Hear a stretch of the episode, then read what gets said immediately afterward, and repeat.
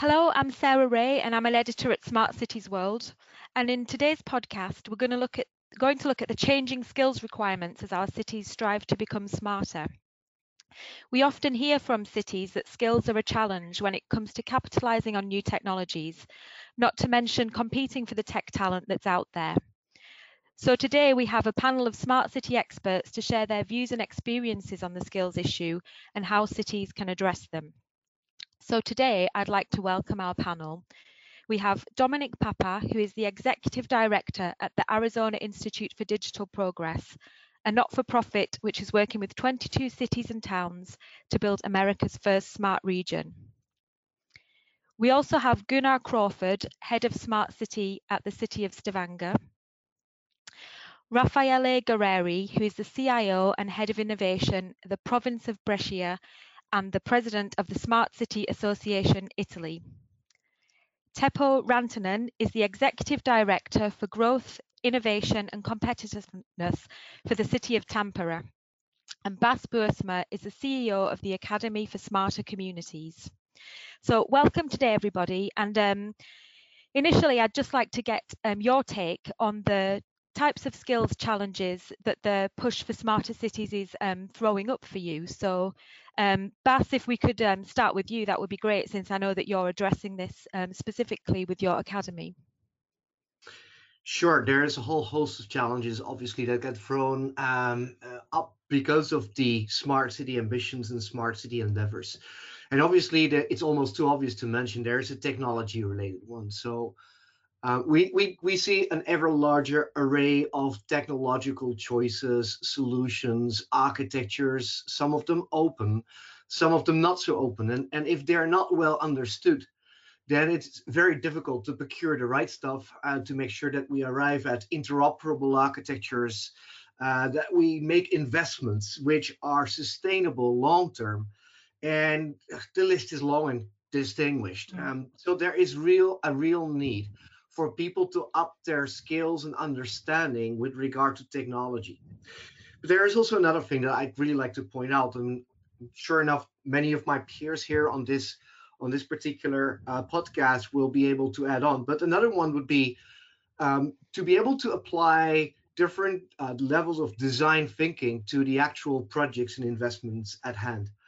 So if you look at many of the smart city endeavors that we've seen over the past 10 years, much of it has been really tech driven with big uh, technology company agendas uh, that have in part driven some of those efforts.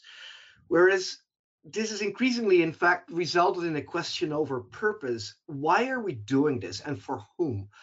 If we start out with the actual people that need this, the citizens, other stakeholders in the community, then what does it mean if we start out by them? If we start out with their needs it requires a different type of planning a different type of thinking a different type of designing your way to the actual solutions that we need. So it, it requires a very particular type of skill sets which does not only underpin the type of planning that we undertake but also the type of procurement that we undertake the type of partnerships that we build and so on and so forth. So to kick it off these are some of the items that come to mind yeah, that's a really good point. Um, thank you. And uh, Teppo, how are you finding it in the city of Tampere then with um, the skills required? Well, I would uh, say that we uh, kind of see the similar things that Bas was describing, but maybe putting it in a different way.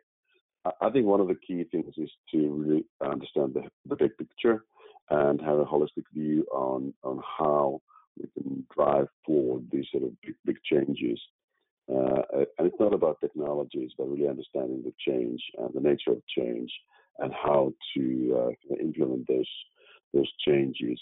And the other thing is to to really understand uh, uh the behavior of people. So how do people behave? Uh, what is the way that we can get our citizens uh, to be starting to use new technologies? How to see the benefit they get in their everyday lives? Using these new technologies that are uh, enabled by all the, the smart city technologies that we bring to them. Uh, so again, understanding of you know the the small person's uh, way of uh, using these sort of new opportunities. So uh, if if an ideal world, we would have people who really understand how this whole big ecosystem thinking works, how we can make different players uh, act together, how we can build the, the, the sort of a the kind of business models and uh, and systems in place that uh, tackle both the needs of uh, of corporates and uh, and smaller businesses uh, and the the universities and, and, and, other institutions and the city itself, and then the viewpoint from the the kind of average citizen. So I think these are the prime skills, not the technology skills that we are needing right now. Mm-hmm. Okay, and um, Dominic, you're obviously working with uh, multiple cities. So what what kinds of trends are you seeing there? Yeah, and and so I, am actually a former city employee myself, and I also used to work for a technology startup in my region. And so, um, as a nonprofit, I'm seeing this from a unique angle. Um, and so, you know, the push for smarter cities is affecting each of these organizations in different ways. Uh, for instance, from the city's perspective, uh, a smart city is going to demand a public sector workforce that is knowledgeable to both develop and maintain these emerging technologies that we're seeing affecting our urban environments.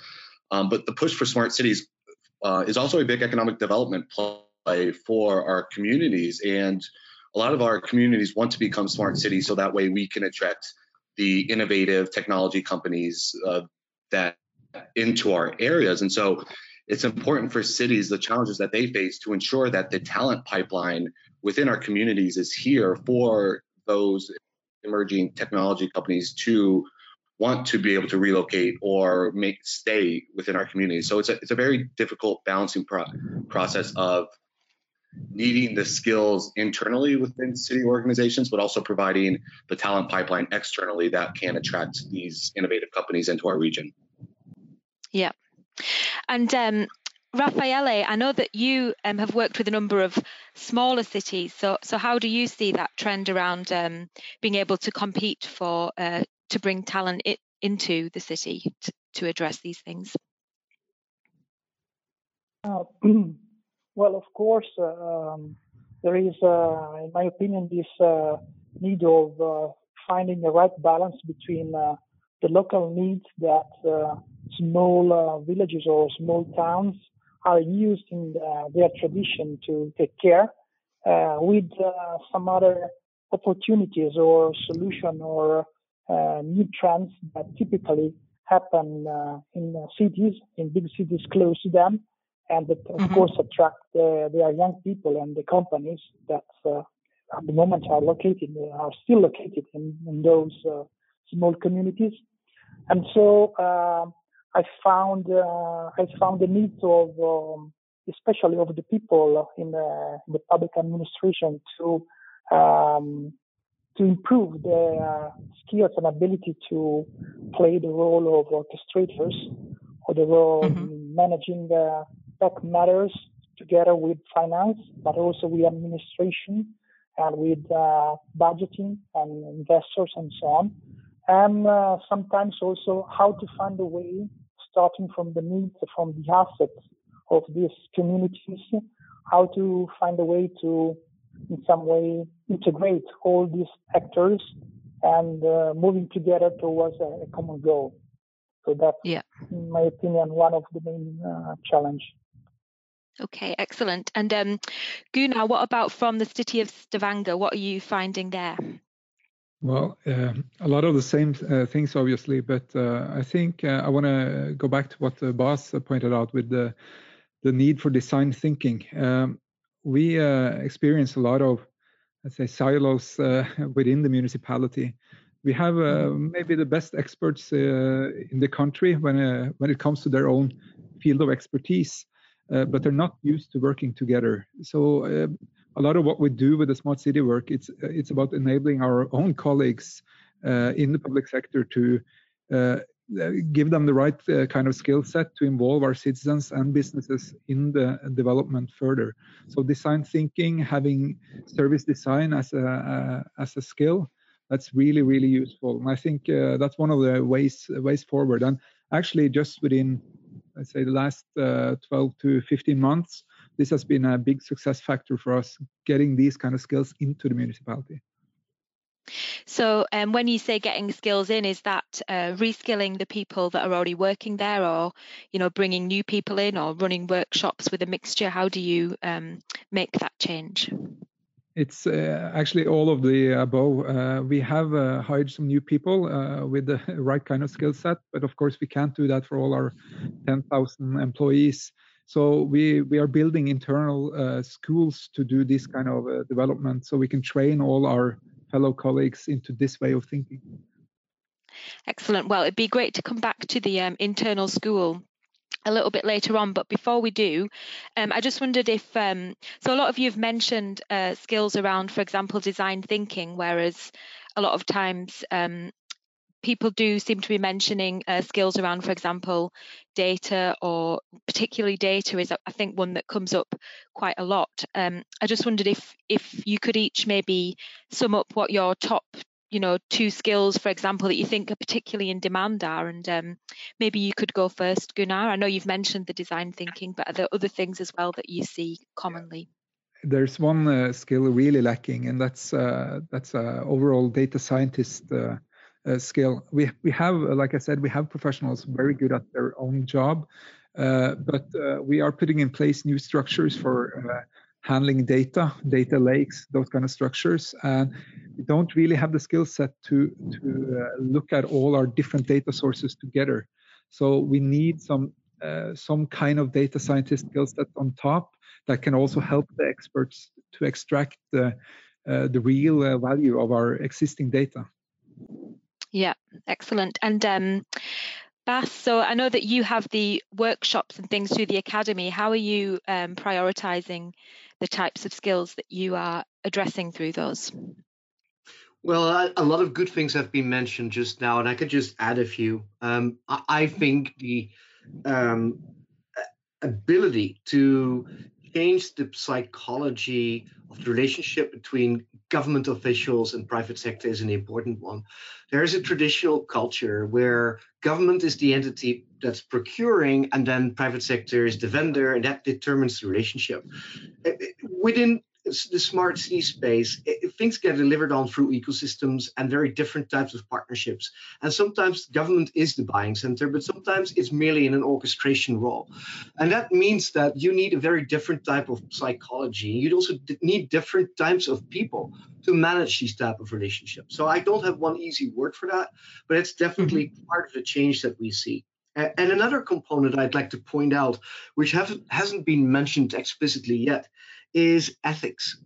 We have ever more technology, we have artificial intelligence coming our way, and it's producing ever more questions. And some of them are deeply related to ethics. And it also means that ethical thinking, ethical hacking are parts of the work that we should be doing, that we should be undertaking. And um, luckily, an, an, increasing amount of cities is is is taking that up as a as a positive challenge. Okay, yeah, and um, uh, Teppo, I think I've heard you mention before around um, how cities have a chance to lead on trust. So maybe you wanted to pick up on the point that Bas made about ethics and things there. Yes, uh, that, that is something which is uh, very interesting. I mean, if you look at the whole situation with the data and the whole situation, how that is being handled, I think uh, one of the skills area definitely is around the data. It's around artificial intelligence, where we are now right now trying to find uh, skills and where there's scarcity of skills. And it goes back to this how you can ethically use the data in a way that uh, maybe would be uh, uh something which at least we think uh, in, in, in, Finland and, and, the Nordics that we could use as one of the examples of maybe making it the European way of uh, looking at the responsible use of data so that we could mm-hmm. also provide sort of the ethical and ethical artificial intelligence. And I think that the cities might be one interesting element to it because we have kind of public sector uh, stamp on us and, and we kind of are more reliable source, at least in Finland, we think, uh, than, than some of the other sources. So that is something which we are really, really pushing now and, and, and trying to understand. At the same time, there's a huge need for um, security uh, which comes from, uh, you know, take for example the uh, identification of people using camera technologies, facial recognition, and others, and the, the need for privacy at the same time. So how can you balance those two themes and, and make sure mm. that you know you have people who are happy to live in a safe uh, city at, at, the same time as they're happy to you know see that some of the data is being used what uh, was being collected from them. So so that is an area where there's a there's a great need for you know, understanding how to play that balance right. And I think that is something yeah. which is a great opportunity for for, for us as a city, and and, and I think that. Uh, we can then, you know, see a lot of other uh, ecosystem partners to play along with us. And looking for those kind of skills, then is that um, does that affect kind of the the way you recruit staff, or the sort of processes, or the types of areas where you might look for for workers? For us, definitely does. I mean, we are looking for a, a uh, maybe it's a combination of because we don't necessarily see the need to, to hire them for us. We need to see mm-hmm. that they are within our ecosystem, so within our partners we work together with. So I think it's a combination of seeing that the skills are nearby, that we have this sort of a skills ecosystem in place. They don't need to be working uh, as an employee of the city, but they, they need to be somewhere accessible within our, our partners in our ecosystem.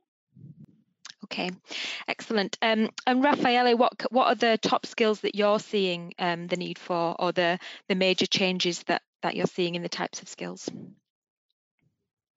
I would say that um, there are two main areas in which uh, probably we have to increase the, the skills of our uh, team. One is connected with the ability of increasing the interaction between uh, uh, people working in different departments of the of the local government of the government. We are not used to do these kind of things, so it's not only the way that people are not used to talk with other technicians or with other with people with other different backgrounds, but also the information system are quite uh, uh, separated among them. So there is the need of uh, understanding understanding uh, and building a new kind of architecture. First of all, architecture of systems, and uh, then, uh, of course, find a sort of common language to enable this uh, sharing of uh, skills and competencies inside the administration, which is uh, uh, an important step to open uh, the collaborative team with external people in the private sector or including other main stakeholders of the local community. And mm-hmm. this is a, a, a, a critical step because uh, um, this is the, uh, the way uh, in practical how to uh, give practice to the, the, the, idea of the concept of the ecosystem. And uh, it's also very important because it's the, uh, the way how we start to cooperate with the private sector and to show them the opportunity and to motivate them to increase their kind of investment. So this is crucial, and uh, yeah. I think uh, we have to work on that mainly on soft skills. I would I would say. Um, and who who do you think um, would would drive that type of collaboration? So would that be something that you're doing in your role as CIO, and is that changing um, your traditional role as the CIO? Um, well, of course, uh, let me say uh, a technological background can help, but this is not uh, uh, uh, an assurance that you can you can play this kind of role.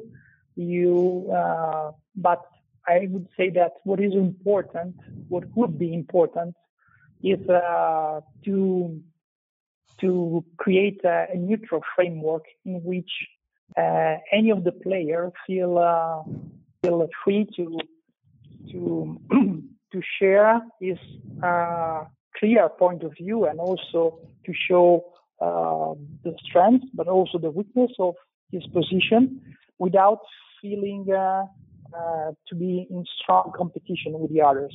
So this is a great mm-hmm. opportunity for the public sector but at the same time, it's also a great challenge because, uh, as the other were saying before, we are used to the idea, the process of procurement, and the procurement typically uh, requires a, a request and later an offer. But in the smart city uh, field, probably uh, we don't have so long tradition how to, to to to plan, how to implement things. So there is a, a continuous need of interaction. So that's yeah. why we needed to explore innovative way of procurement in which is legal this kind of interaction, this time, this kind of uh, exchange of uh, views, and that in the end uh, uh, bring all, all together to the best uh, and balanced solution that uh, can answer to the needs of the of the community. Yeah, excellent. And um, so, um, Dominic, working across so many different cities, um, are you seeing that a lot of those cities are needing the same skills, or are you seeing um, variation depending on certain factors? Yeah, here in the greater Phoenix region, there is a big push within our cities to um, recruit intrapreneur intrapreneurs and a big focus on intrapreneurship in general. And an intrapreneur is someone that you know leverages the traditional skill sets of an entrepreneur, but does so within large organizations. Um, mm-hmm. You know, we know that government government bureaucracy can throw all sorts of barriers in the way of people who are trying to drive change. But some people, you know, when they run into these barriers within these organizations, especially within government, can't help but try to figure out how to push through those barriers. And those are intrapreneurs. And those are the sorts of people that our governments here in the greater Phoenix region are really looking for. They're looking for those um, employees who don't let bureaucratic barriers stop them from really driving constructive change. And so to them, you know, a successful intrapreneur in government must be able to navigate these large and sometimes maze-like internal environments that our governments are, you know, which can mm-hmm. often be weighed down with politics and bureaucracy. And so, especially with smart cities, our governments are realizing that, you know, bringing the identi- innovative ideas um, to market, you know, to the cities that smart cities um, require. It often takes it often requires the knowledge and skills of employees from many different departments. And so these cities are looking for these intrapreneurs that have these advanced skills in diplomacy and the ability to, to really drive multi-departmental multidisciplinary teamwork. Um, and so that's the big push here in the greater phoenix region to find these individuals with the people skills that can bring people to the, the, table across different departments, across different sectors, and really drive constructive change from the inside. Mm-hmm. And um, so you mentioned uh, intrapreneurship and entrepreneurship. Do you think that um, there's a challenge around whether you know cities can potentially pay enough money to um, compete with um, maybe private sector organisations that typically work in that way? Yeah, it's it's a very difficult challenge that all of our communities are facing right now, right? We struggle to compete to recruit the kind of talent that we need to drive this sort of change, but we're we're actually seeing a little bit of a shift where um, you know the the emerging workforce, you know, straight out of college, straight out the university, a lot of these individuals are motivated to drive a positive change within their communities to have an impact within the society the broader society and so i think the real opportunity here for our communities is to leverage the fact that uh, you know a public sector workforce you can make a real impact on real people. You can help drive the improvement of the quality of life for residents and visitors and businesses within your own community. And i think that is where governments will really be successful in uh, competing in the talent recruitment that is so difficult right now because yes, a lot of these tech companies can offer higher paying jobs, but I think again the the ability to create a positive impact will help us attract the kind of talent we need to drive this change. Okay, that's a great point. Thank you. Um, so we've looked at what some of the potential challenges are and some of the um, key skills, and I know that you're all doing a variety of different things um, to, to address these issues. So I was hoping that we could um, go around the group and share some of those examples. Um, so Gunnar, you you mentioned um, some interesting work that you're doing internally. Would you be able to share a little bit more information about that? Yeah, um, we are uh, building a centralized uh, team uh, team of experts that will uh, work across the municipalities in the region. That's sort of one of our approaches uh, because we are, uh, as was mentioned earlier, having a hard time recruiting because of Norway's oil and gas industry, which is mm-hmm. sort of on, on its way back up, and they're grabbing all the all the really skilled workers at the moment. Uh, but we are trying to sort of gather having uh, this this expert team working across 26 municipalities in our region. That's sort of one of those areas where we can uh, provide possibly a competitive environment for for these kind of skill sets. But uh, but also we are uh, have established this internal school for um, uh, service design and, and various kinds of methods for involving our citizens. Because we see that our, our colleagues really need this kind of skill sets. Um, mm. and it's not easy to buy this kind of let's say competency or knowledge uh, uh just buy it from uh, any consultancy. We, we need to build it internally and make sure it's uh, it's something that all our colleagues uh, know how to manage. And are you seeing um, you know any what kind of progress are you already seeing there? You know are you seeing any specific things already done differently as you've tried to try drive this kind of change? Oh definitely. And uh, we see within uh, actually several fields that people are working uh, differently. And they're so much more open to new ideas uh, and uh, let's not forget how we cooperate with the with the, the businesses uh, it used mm-hmm. to be very much so you needed all kinds of negotiations and contracts to be able to, to even speak to a local business.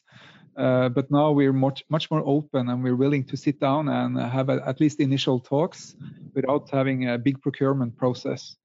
Uh, and yeah. also it's the same, of course, with the citizens being much more open, uh, walking out into the street and uh, actually asking the citizens what they need.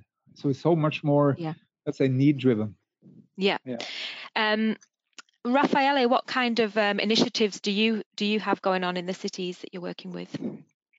Well, at the moment, we are trying to um, convince all the small municipality around uh, to start a, a, a single uh, journey in this development of uh, digital infrastructure for uh, enabling, for example, IoT uh, application or uh, more in general, smart services that can go through uh, and uh, beyond their their border, the administrative limits.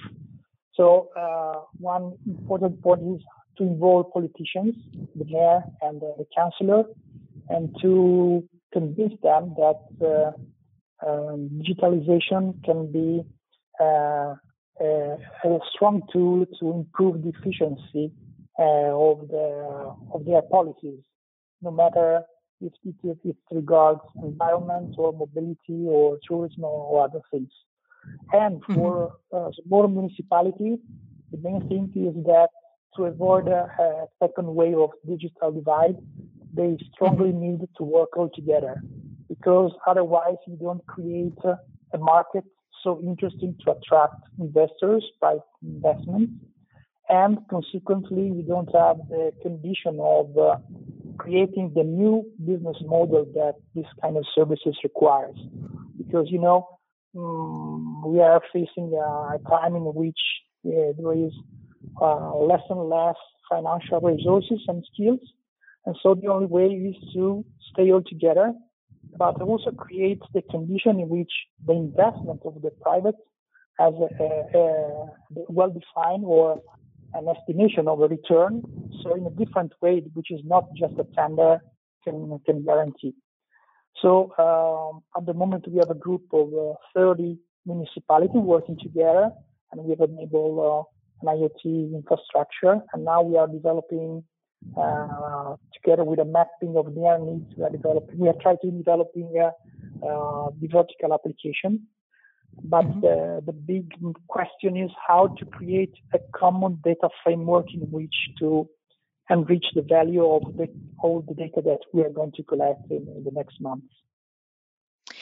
So um, we often talk about um, how within cities the departments can often be siloed. That must be even more tricky when um, working across multiple cities. How how are you, um, you know, driving that collaboration across many different places?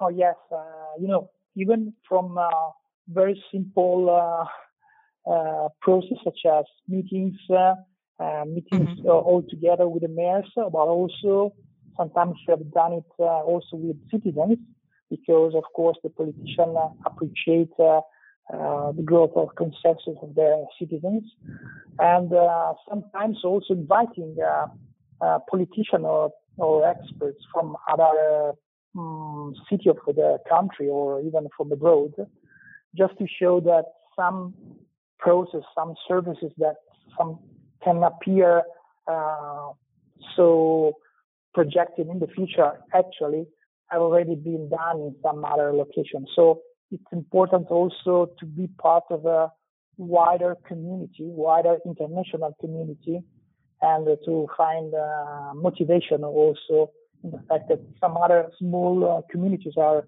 facing the same uh, the same challenge that uh, we are doing.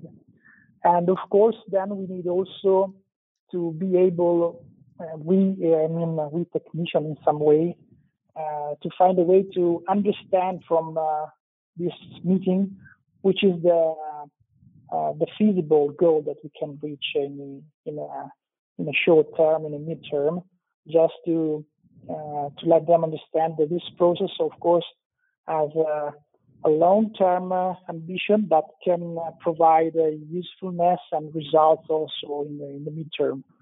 And um, here I would like also to highlight that uh, there is for sure a lack of skill and need of uh, improvement in the public sector, but sometimes I also found the need also for the private sector to make the effort to understand uh, the language, uh, also the, the rules of uh, how to approach the public and how to deal with them uh, a different uh, uh, finance model that actually, I would say, especially in Europe, after the European guidelines and directives, it's it's possible.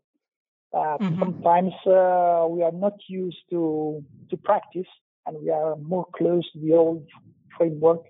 And this for sure do not enable and do not uh, um, allow to move from pilot to a larger scale. So yeah. there is, I would also highlight that there also need from the private sector to make this kind of uh, improvement in terms of skill and uh, in, uh, to uh, facilitate a more effective dialogue with the, with the public. Excellent, thank you. And um, Gunnar, I think you might have had a comment to add there.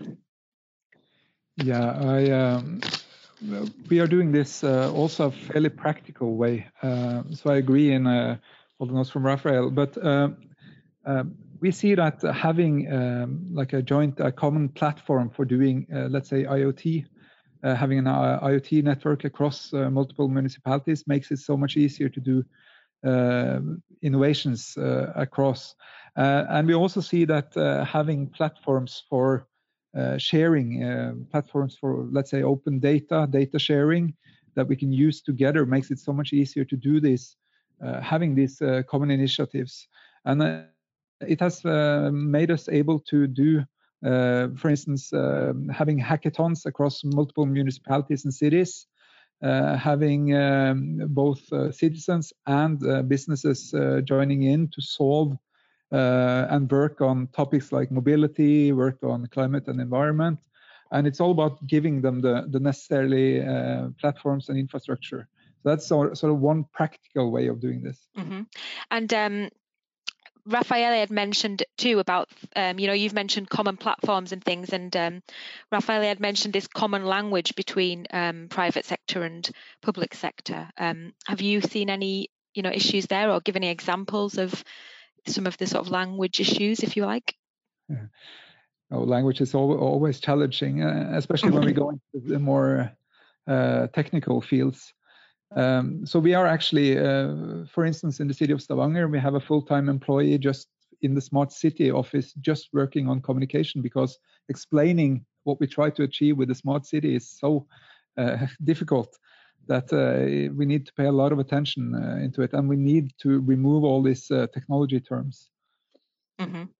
Um, is that to explain to citizens or within the city as well? Is that communications role? Both communications okay. externally and internally. Okay.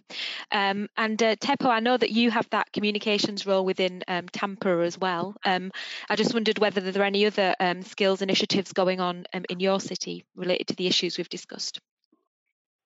One of the interesting things which we just discussed with the uh, the recently merged new university is um, if we could form a, um, a new type of a master degree program with the university where actually the uh, uh, the learning could be done in in kind of separate uh, maybe 20 uh, study week uh, periods but working together with the companies or the city around the whole smart city thinking.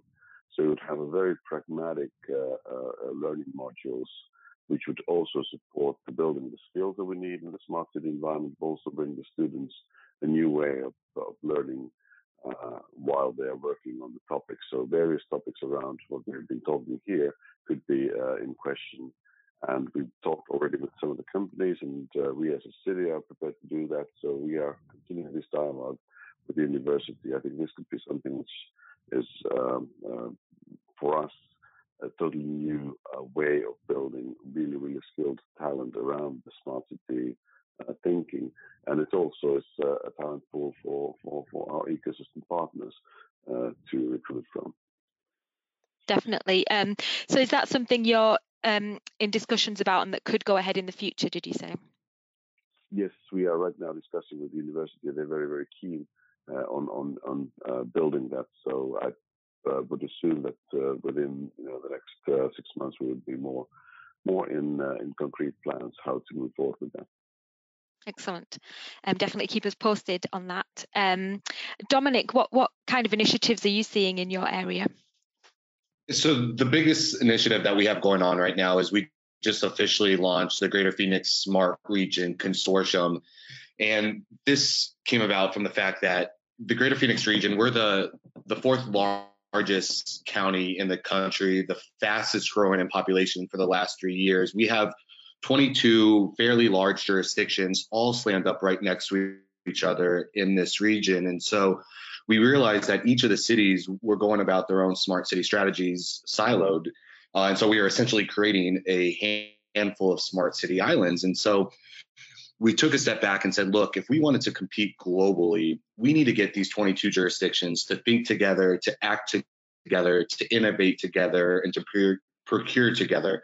Then, if we were able to do this, we could build a smart region and we could outscale everyone else that's focused at the specific city level. And so, what we did is we launched this consortium, and a consortium is a collaborative research and implementation partnership between the public sector, academia, industry and other civic institutions to really drive the creation, advancement, and adoption of smart city technologies at scale.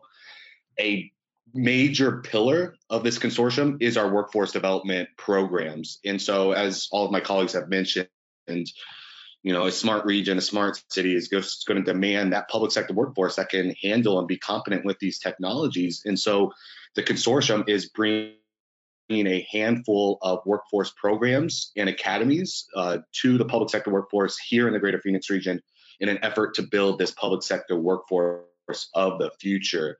Now, um, one of those uh, programs is the Academy for Smarter Communities, which I will not steal Bas's thunder and I'll let you speak to it, mm-hmm. but we're excited to have that academy as part of the workforce pillar here in the greater Phoenix region. But another program that I just wanted to highlight quickly is what we're calling the Public Entrepreneur Development Academy, uh, or PEDA for short. Now, the core mission of this program is to bring together city leaders, local entrepreneurs, and industry partners to explore ways to really accelerate entrepreneurship in government and to really fuel the kind of innovation inside of our cities that is so synonymous with the tech industry startup culture that we've seen over the past you know 10 years. And so this program is really the first of its kind accelerator that teaches government employees entrepreneurial problem solving skill sets and how to apply them to real world civic issues.